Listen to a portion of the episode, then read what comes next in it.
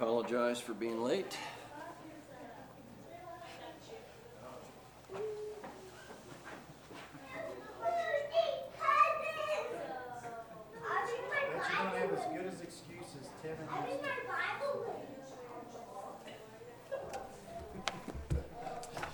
Well,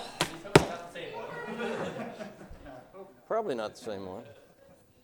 I need to know they were late. So I tell you what, I do have a simple handout here.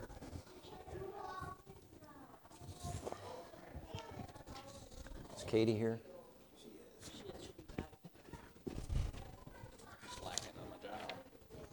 Oh boy, blank paper. Two blank papers. I'll let you handle it. We're getting ready to go, so I went to the printer to pull the things out, and uh, lo and behold, the printer was out of paper, so I had to wait on the print. Anyway, should have checked them earlier, I guess. Psalm 100 is where we're going to be this morning. Going to continue with the kind of the general subject, which is obviously very common in the Psalms of worshiping the Lord. Um, we'll see some of the things that we saw in principle, maybe you could say, in Psalm, one, Psalm 145. You can see them in practice here, uh, and I'll explain maybe a little more of that when we, when we get there.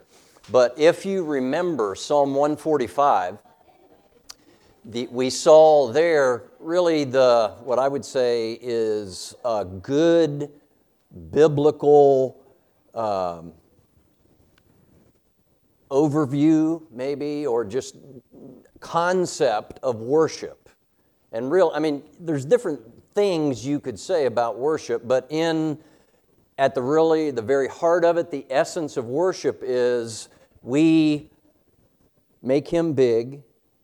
Obviously, we can't make God big, but you understand, we magnify him. We desire, that's the idea, is we desire that he is magnified.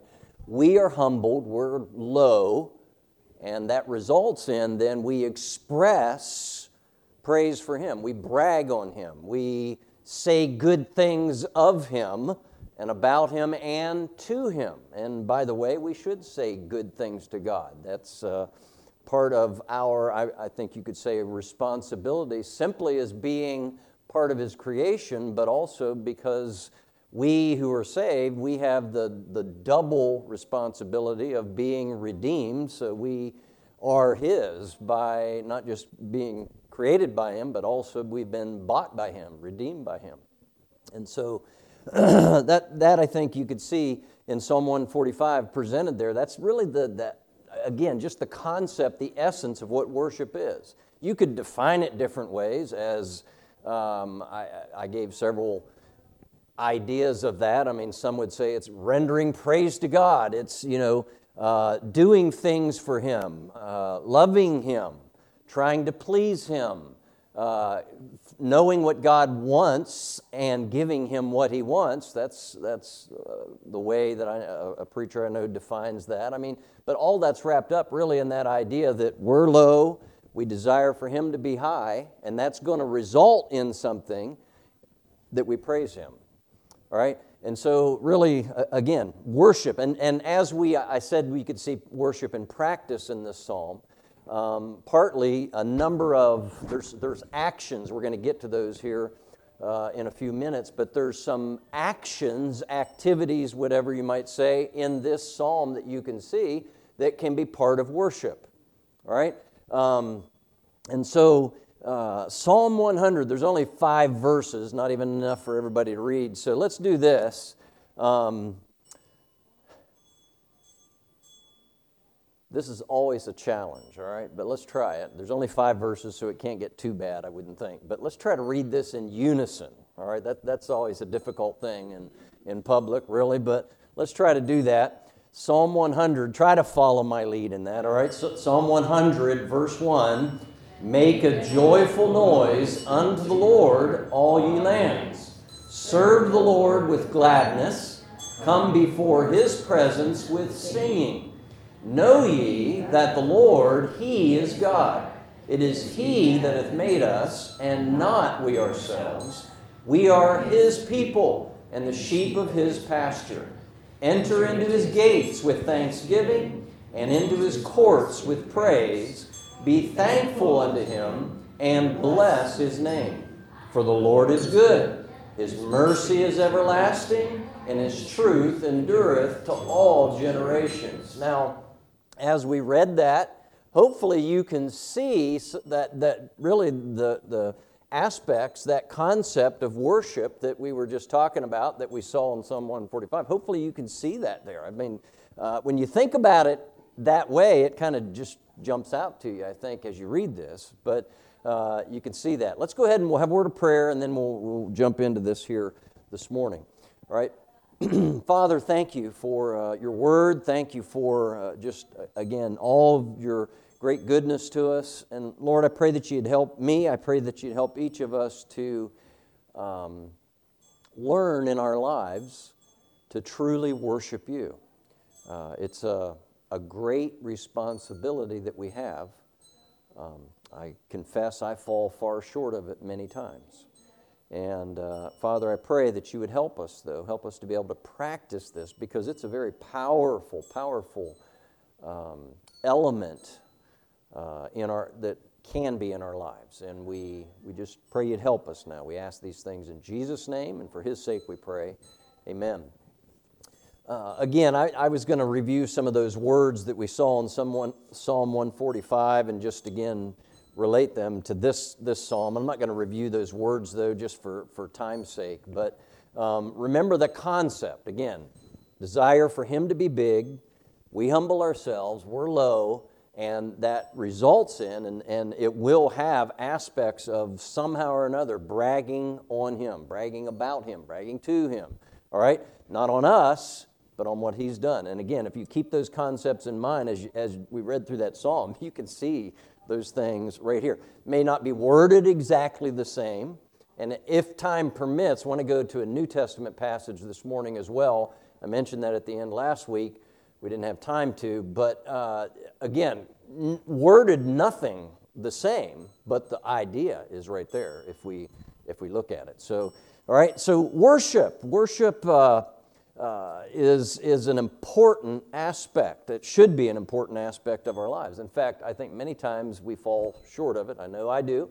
Um, I think we we often really don't even think about trying to worship God many times um, because we, we get so caught up in, in things um, and doing things and life and whatever that we just don't take the time and make the effort to uh, truly worship God. You remember the, the title, the psalm title in 145? It was what? David's Psalm of Praise. Notice this one here uh, in Psalm 100, if your Bible has those titles, it just simply a psalm of praise. Now, the word praise in 145 and here are different words, though. This word, this particular, excuse me, in 145, it was, it was the idea that it's related to the, to the word hallelujah, remember, giving you know, praise to God, praise Him. Here, the, the word praise in the title is a word that has to do with, uh, it, it can often, in fact, oftentimes it's rendered give thanks. It's, it's a little bit different word, so it's kind of a more encompassing kind of word here. But so, in a general sense, it's a psalm of praise. And in this psalm, just, just first of all, first part of your outline there that you have, just, just kind of giving, looking at an overview, if you want to say, of the psalm, you can see the pattern of praise in the psalm here. All right, the first couple verses basically call us to worship God. It's, it's, a, it's a, an invitation, a call out, uh, an imperative, all right, that, all right, come worship God is the idea. And then in verse 3, so verses 1 and 2, you see calls to worship. Verse 3 tell us why he deserves our worship. Notice just simply verse 3 says, Know ye that the Lord he is God. Now it goes on, but just stop for a second and think about that. If that's all it said, that would be plenty enough reason that we should worship Him, right? I mean, we're talking about God. And then the verse goes on, though, it says, It is He that hath made us, and not we ourselves. We are His people and the sheep of His pasture. All right, again, there's, we'll, we'll examine some of those statements in a few min- minutes, but it just simply, it, it tells us, it gives us a lot of reason there why he deserves our worship. And then in verse 4, you can see that we're told to worship, all right, with thanksgiving. Now, um, we had previously mentioned that, you know, strictly speaking, there is a difference between praising God and thanking God. Now, both, obviously, are part of worshiping God, and both are good things, but thanksgiving, of course, is more related to us responding to what God has done for us, provided for us, etc., whereas praise, strictly speaking, is focusing just on who He is. And so there's a difference in the two, but both are important, both are necessary in our lives if we're going to really, truly worship God. And here in this psalm, we're told to, to incorporate thanksgiving into our worship. By the way, thanksgiving is a powerful thing. Thanksgiving, if we, if we uh, purposefully focus on thanksgiving in our lives, it will draw us to worshiping God. It really will. I mean, because again, why, why would we not worship God? If you think about it, I mean, it's probably because we would become self centered. We would, you know, be focused on us, our things, and all. Remember what, what worship is, is He's big, we're small, all right? But so when we thank, when we purposefully thank the Lord, when we practice thanksgiving, it obviously draws our hearts to the Lord and helps put things in perspective. That we realize, okay, He really deserves, I mean, He's done so much, right? I mean, for us, and, you know, so we are to worship the Lord with thanksgiving. And then verse 5 gives us some more reasons why we should be thankful, right? So, verse 5, why we should be thankful. All right, so that, that's kind of just a big picture of this psalm, although it's not very big psalm, five verses. But notice uh, Roman numeral number two, notice the activities of worship that are invoked in the psalm. And this is where we'll spend most of our time and gives opportunity here for everybody to participate, okay? Um, I'm trying to think, remember how I.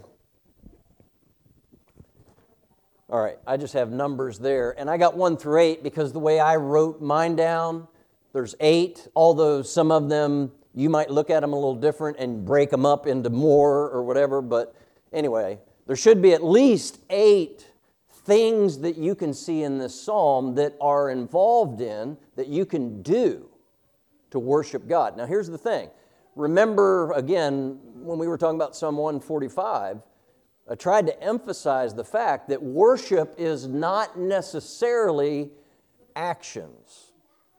Actions can be involved in worshiping God, okay? But in other words, people, for instance, uh, in the Old Testament, all right, let's pick on the Jews.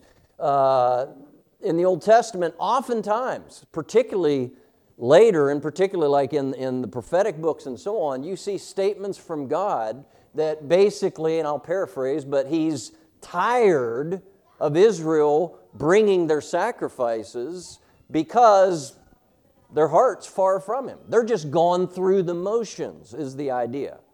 I mean, they're doing things, they're doing activities that were prescribed to do, but those activities are empty, empty, empty or useless without the heart being engaged and you know the right desire and so on. Often again how many churches across america this morning are people in doing things going through rituals or going through whatever people do in their churches believing or thinking, you know, okay, I'm doing my duty, I, am I'm doing these things, we're worshiping God, but their hearts not really there. In fact, sometimes, you know, have you ever caught yourself singing the songs in, in church and your mind's, you know, a million miles away, so to speak? Is singing to the Lord a form of worship? Certainly is. It's a biblical form of worship, but again, how are you worshiping God if you're just mouthing words that you know by heart? It's just an auto response kind of thing, right? And your mind's thinking about whatever. I mean, and again, I'm not trying to be overcritical because we all do it. I mean, it's just it's just us. I mean, it's part of human nature, right? And we're selfish at heart and, and all this kind of thing. So we need to be reminded, and this psalm reminds us that there are things we can do to worship the Lord. But again, I want to stress that if the heart isn't in this, then it's not really worship. Okay, so the heart is essential, but there are things we can do, activities, so to speak, actions we can perform that can worship the Lord. That's, that's the point. All right, so notice some of the activities of worship invoked in this psalm. And again, I just have, oh, I didn't even have, okay. I, I just have numbers there, but look at verse 1. All right, just verse 1. And this is open for anybody to, to uh, participate here. What, what kind of actions can you see in verse 1 or action that, would, uh, that you could say is a form of worship? It's a, it's a way to worship God that's mentioned in verse 1. All right? Make a joyful noise, and of course, it's unto the Lord. All right? That's, it's got to be directed to Him. It's for Him, something you're giving Him, bringing Him. All right? So make a joyful noise. The, it's interesting that it's the, the, the word here is the idea to shout, to raise a sound, make a sound is the idea, but it, it's a joyful sound. Cry out, give a blast. Now, probably everybody has been in uh, let me want to think about and say this carefully here, okay? But uh, our church here is not what I would consider to be a very loud, boisterous, uh,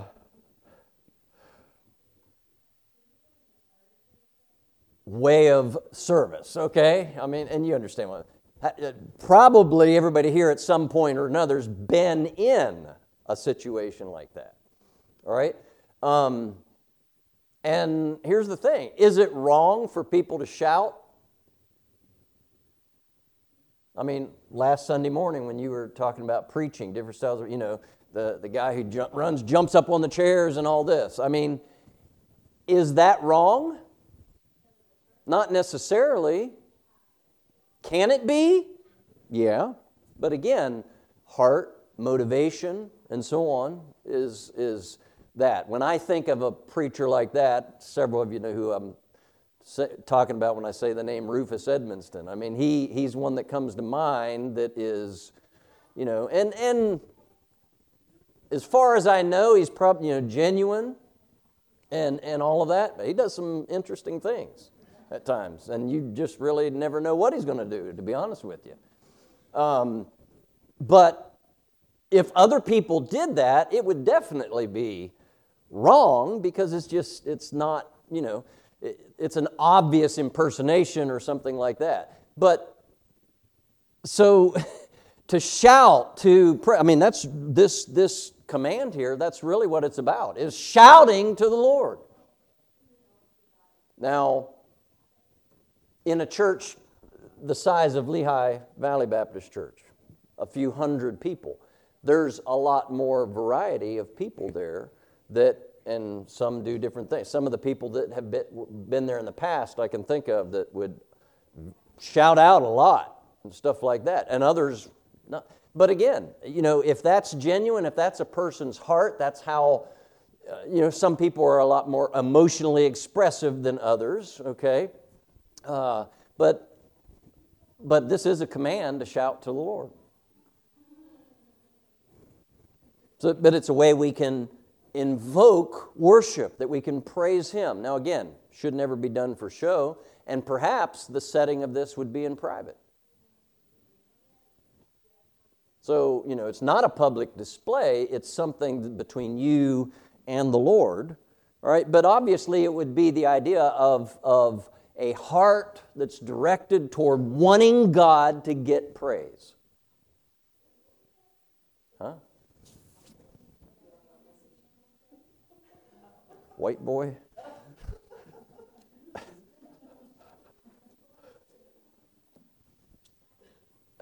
we had a similar experience one time, although I wasn't preaching there, but anyway, we were one of four, no, six white faces in a sea of, I don't know how many hundreds of, of uh, darker skinned Christians. And that was a very expressive service as well.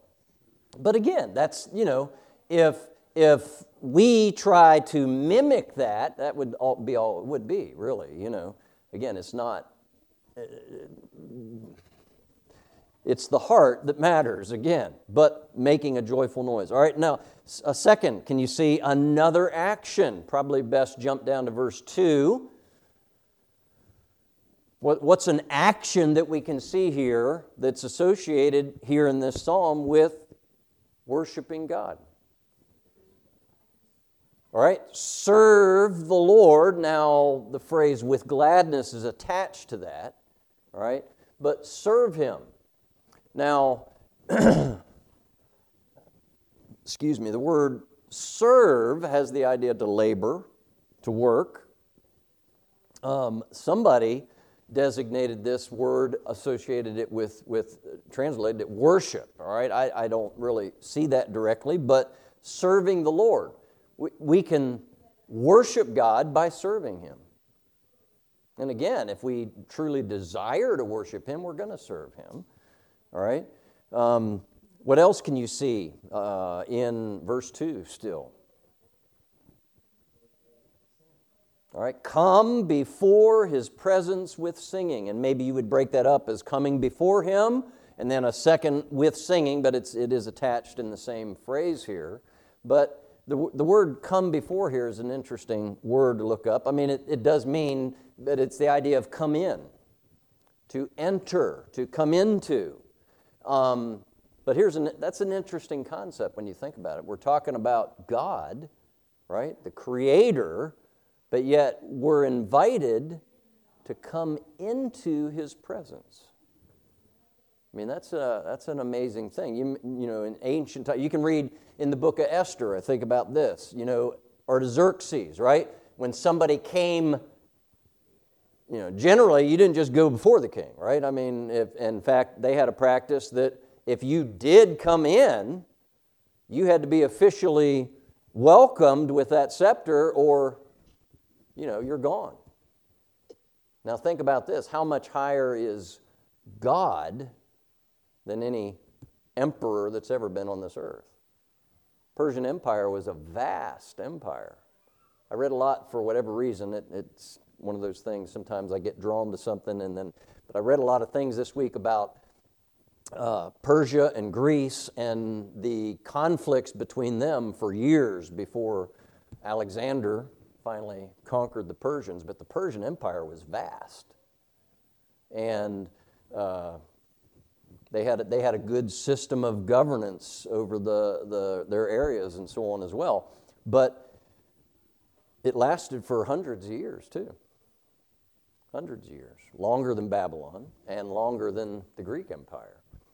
Not quite as long as the Romans. But, um, but anyway, whatever that's worth, got derailed there with, or sidetracked with coming into his presence, right? Coming into his presence. I mean, think about this if Andy Follett got the notion to go to the White House to talk to the president, it's not going to happen. I mean, you got to have an invitation to come in. So, again, the point is, and I, we got to move on here, but we're, we're told to come before his presence, right? But you realize, again, this is true that not just everybody can come into the presence of God. There are conditions for that. And number one, we need to be saved. And when a person is saved, they are no longer alienated, estranged. In fact, they're welcomed, they're accepted. Now, it's because of Christ, but they're accepted in God's presence because of Christ. What, a, what an amazing thing. But coming before Him, and then again, it has singing here. Come before Him with singing. Now, the idea again would be your heart, all right? Your heart is, is wanting God to be praised, wanting to thank Him, singing. In fact, you, you, think about this, many of the songs that we sing, oftentimes they're songs that have to do with thanking God, right? A testimony, something that because of what God has done, we're singing about that.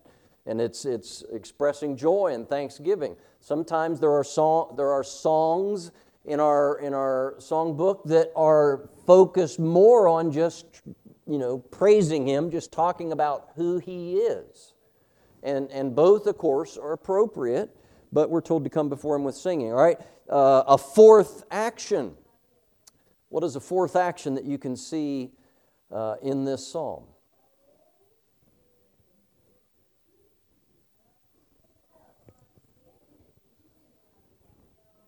I have mine listed in verse 3 as well.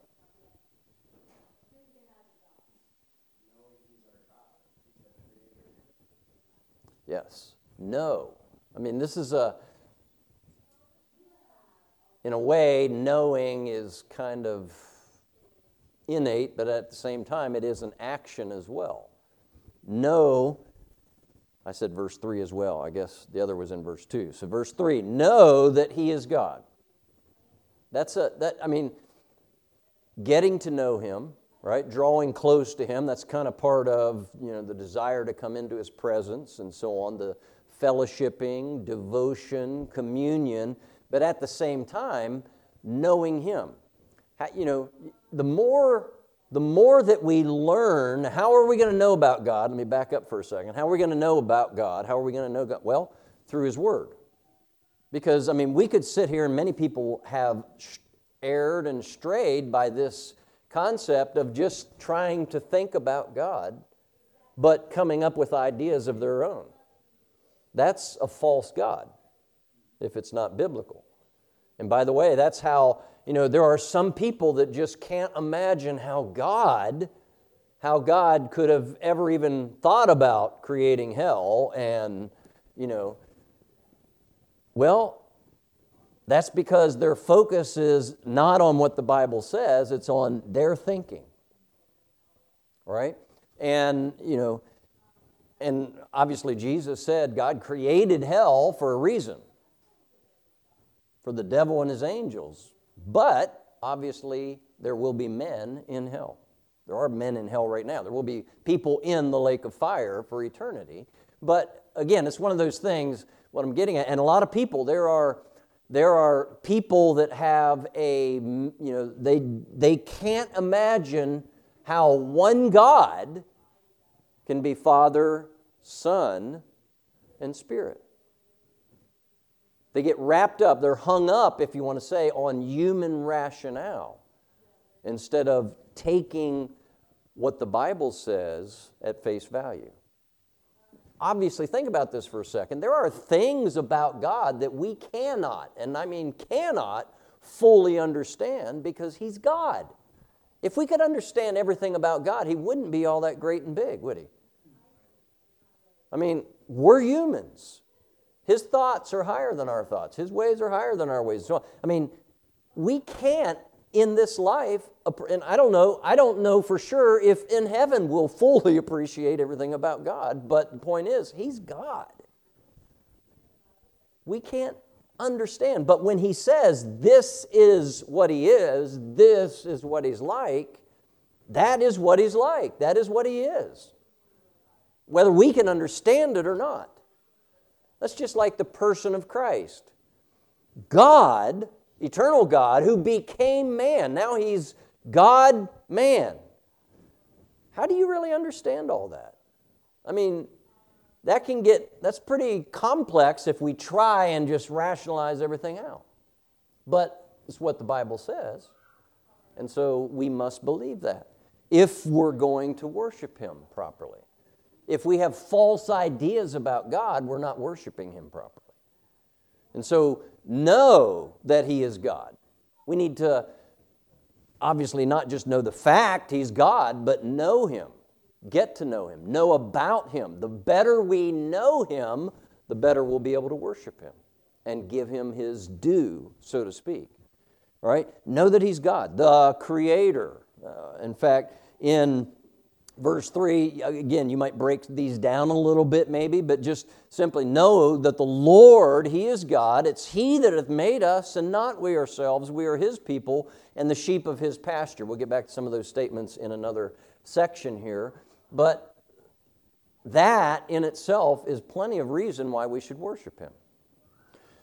Um, so, number five, a, a fifth action here I jumped down to verse 4 on my list here, but what are other actions you can see here about how we can worship Him? Activities in, invoked in worship. Verse 4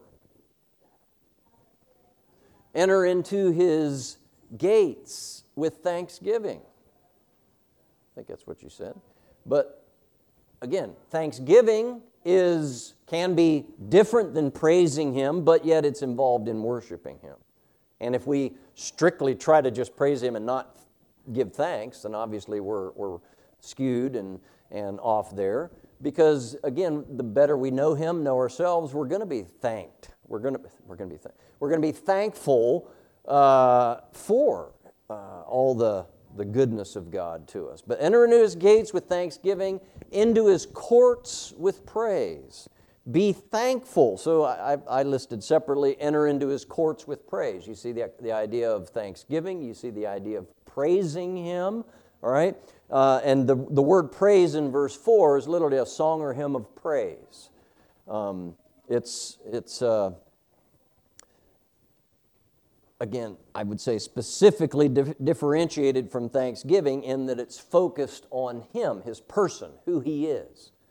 All right? But also Thanksgiving. Both are included here. Uh, what's a, what's a, so I, I, had that listed on mine as number six. Number seven, what's, a, what's another, uh, it, it might seem kind of repetitive, but in verse four you see it again. Be what? Be thankful unto him.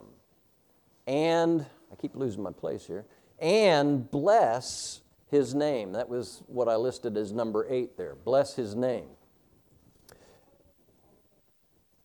Again, keep in mind that the idea of blessing his name is for us to be humble and speaking well of him. All right? And here it's interesting that it says, bless his name.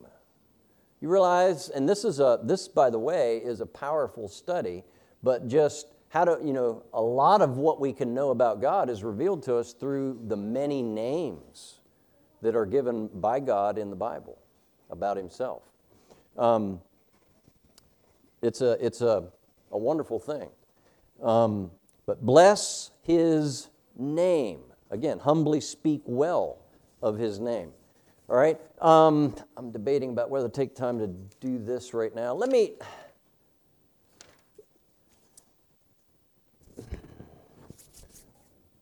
Let's do this for a second. Go over to Philippians chapter 4. Hold your place in Psalm 100.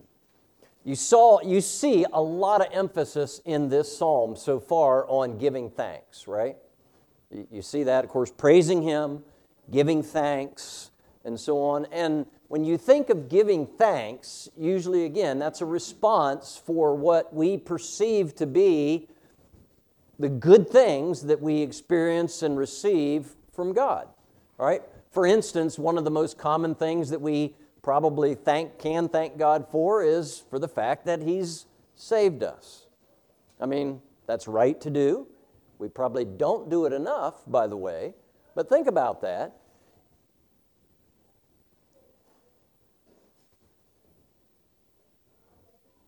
He's done something for us, all right? He's intervened in our lives in such a way that He's got our attention from the, the path that we're on, focused on on us, got our attention, and He's provided a way that we could be saved.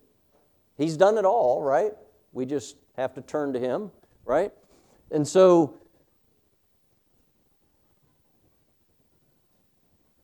when we think of thanksgiving, again, in a way, don't take this wrong because I don't thank God enough, but what I'm getting at is, in a way, it's kind of easy to thank God for those blessings, for the good things.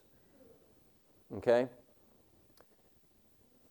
And I'm, I'm including this here because I think this is an activity or a, a, a part of worship that is one of the most difficult things to include in my life, in our lives. All right? In Philippians 4, look at verse 4, beginning in verse 4. You're familiar with the verses, right? Rejoice in the Lord always. Now just stop for a second. The phrase rejoice in the Lord, does that have some reminiscence of Psalm 100? It does, right? But notice it says rejoice in the Lord. What's the next word? Always. And again, I say rejoice, reiterating it again. Now, what does it mean to rejoice? All right, joy is not the same as happiness.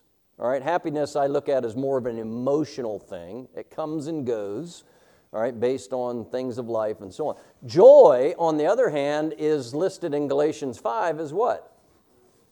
It's part of the fruit of the Spirit, an aspect of the fruit of the Spirit. So it's a result of us submitting to the Holy Spirit and what He does in our lives, then. He produces joy, right? As it's not all, but He produces joy.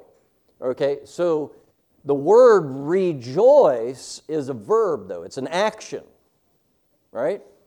Rejoice. Practice joy. Let joy be full in your life.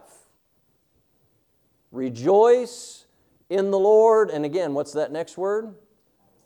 Always. And again, I say rejoice. In other words, what, okay, what does always mean? Rejoice in the Lord always.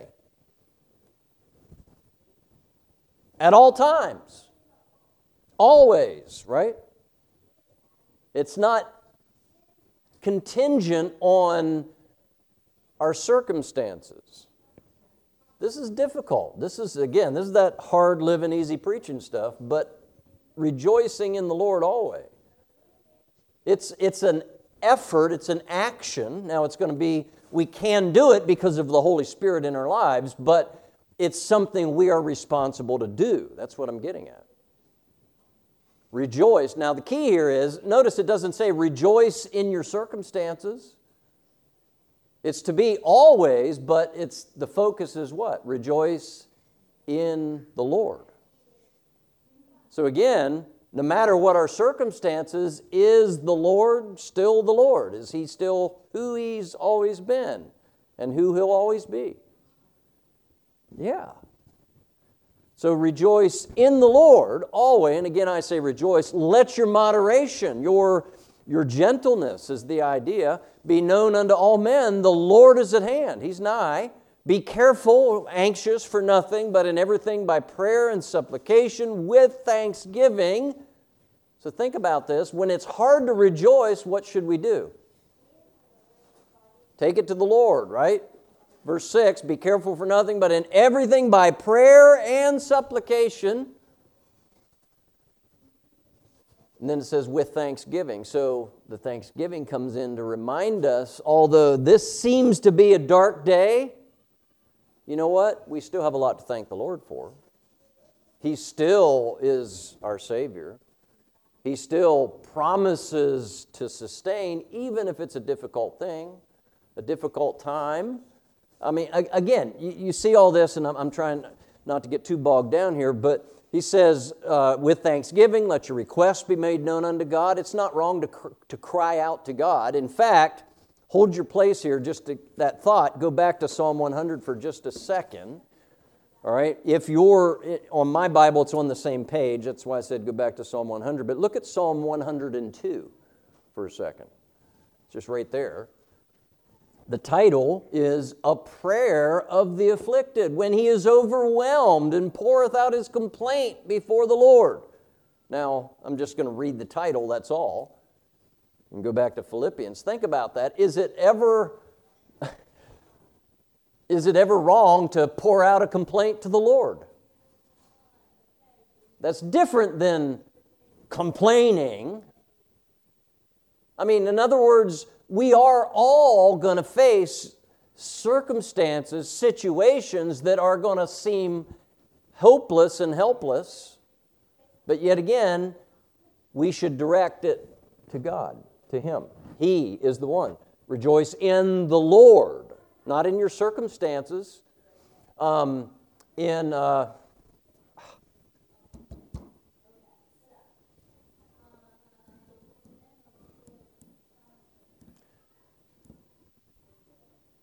the life of me, I can't think of the reference now. Anyway, my mind just goes blank. But uh, oh, James one. All right, my brethren, count it all joy when you fall into divers temptations count it joy. That means to regard it as joy. Why would you? How can you? Well, it says, knowing that the trying of your faith worketh patience. In other words, remind ourselves, all right, again, of the truth and regard it or count it as joy because we know God's at work in our lives. That's, again, that's a difficult thing to do. It, you know, the natural response is to complain, to want to push back from that. But yet, again, and, and there are times when, again, it's right. I mean, and God just sometimes, maybe He simply wants us to be at the point where we're to remind us, maybe, to we, we cry out to Him.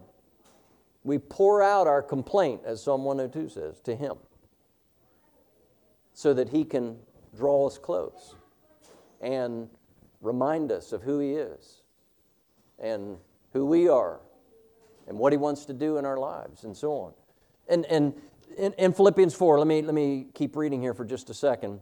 In fact, for time's sake, I'm going to, you, you, could read. In fact, later on, if you want to, read all the way down through verse uh, 13 in here, but just um, Jump down to verse 12 for a second, or 11. Not that I speak in respect of want, for I have learned in whatsoever state I am, therewith to be content. Whatever condition I am in right now is what word state. it doesn't mean whether it's Ohio or Pennsylvania or Alaska or whatever, but whatever condition, whatever state of life I'm in right now, Paul says he's learned to be content. Be, because again, the focus in our lives shouldn't be our circumstances, it should be the Lord. And if the Lord's always with you, there's reason to always be content.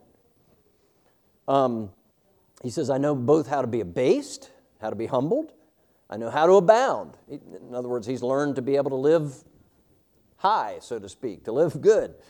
Uh, probably wasn't all that many times in his life, but he says, I know how to abound everywhere in all things. I am instructed both to be full and to be hungry, both to abound and to suffer need. And then verse 13 is the, the key. Notice that. It says, I can do all things through Christ, which strengtheneth me.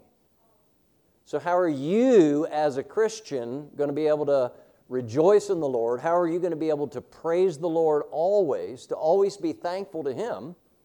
Well, it's through the strength of Christ, right? Through Him, reliance on Him. And the Holy Spirit produces that joy and love and peace, right? Um, but all of that, but again, it activities involved in that. Psalm 100 are we know that the Lord is God uh, we are his people, the sheep of his pasture. We're to enter into his gates with thanksgiving, into his courts with praise. We're to be thankful unto him. We're to bless his name.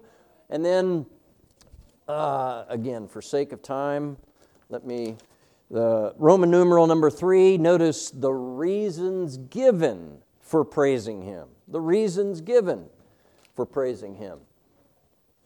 There's two things there his relationship, his uh, three, his attributes, and then his intersection with us, how he, uh, explain that in a second, but his relationship. So in this psalm, he's said to be the Lord. It's, it's kind of throughout here, all right? The word, notice the word Lord there, that is actually what we would call the proper name of God, the Lord. It's, it's uh, representative of the, of the name Jehovah or Yahweh. So there's just people argue about how it should be pronounced, but um, it's the phrase in Exodus chapter 3 I am. Remember, in several times in the Gospels, particularly in the book of John, uh, the Jews, the Jewish leaders, got very upset at Jesus because he used the phrase, I am. They knew exactly what that was about. It's funny because there are some people that say Jesus never claimed to be God. Well, they haven't read the Bible, but anyway, um, I am. Now, the essence of this name is He's the self existing one. He just, it's kind of like this He just is. You don't talk about God in the past like He was because everything that he all you know that he ever was he, he still is and always will be. He is. That's again we, we naturally we naturally think of life in past present and future. God's not bound by time. God created time for man. God is as another guy i know he says uh, is a radio program, and he always uses this statement God dwells outside our time domain. God created time for us, He's not bound by time. That's why I mean, He just eternally is. He is. And whatever proper descriptions and statements about Him are true, He is that. Um, but He's Lord. He is. Uh, Again, he's self existing, self sustaining. He needs nothing. I've heard preachers say, and people say that God needed fellowship. That's why he created man. God doesn't need anything, he is totally self sustaining. He needs absolutely nothing. He decided to create man, and yes, he desires to have a relationship and fellowship with man. But that's different than he needs that. He doesn't need a thing. He is completely 100% whole in who he is. Again, that's hard for us to understand because none of us are that way. Man, remember, God created Adam and then he ended up making Eve out of Adam because man was incomplete. He didn't make man because God was incomplete, but man was incomplete. I mean, again, He's Lord, He's, he's God, He's creator, He's our owner, we're His, right? He's our shepherd. And, and in every one of these statements, there's a lot you could stop and think about. And I, I encourage you to be thinking about, excuse me, these designations and more all this. I mean, a shepherd. Who has the responsibility in a shepherd sheep relationship? Or maybe I should say it this way who has the greatest responsibility?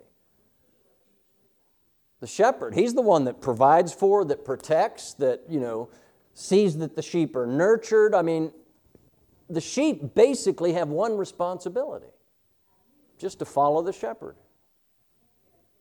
I mean, we think about life, sometimes we feel overwhelmed with life. You ever been there?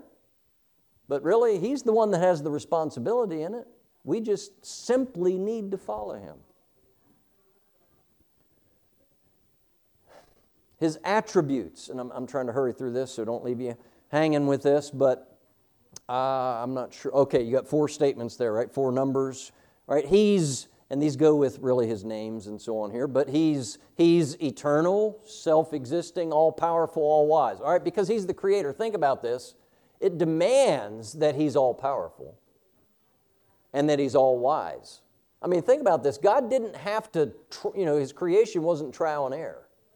He didn't, you know, make several men until he got it right.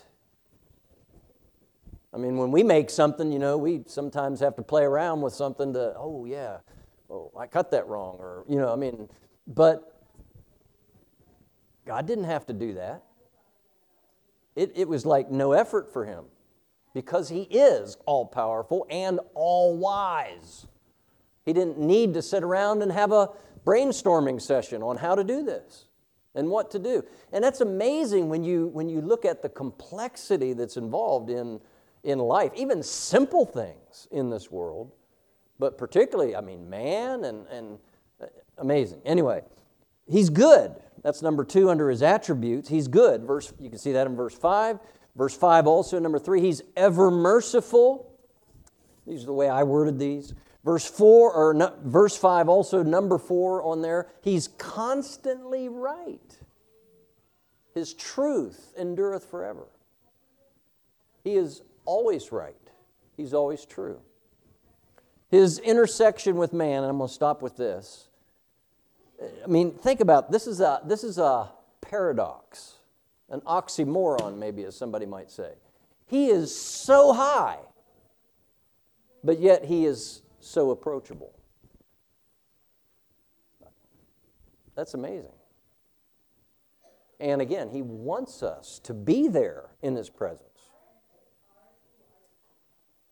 But practice Psalm 100 and we can be there. Let's pray. Thank you, Lord, for uh, again, just so many things. Just the fact that you love us, you care for us, care about us, you desire to have a relationship and fellowship with us. Help us to desire that as well and be and do what we ought to. In Jesus' name we pray, amen.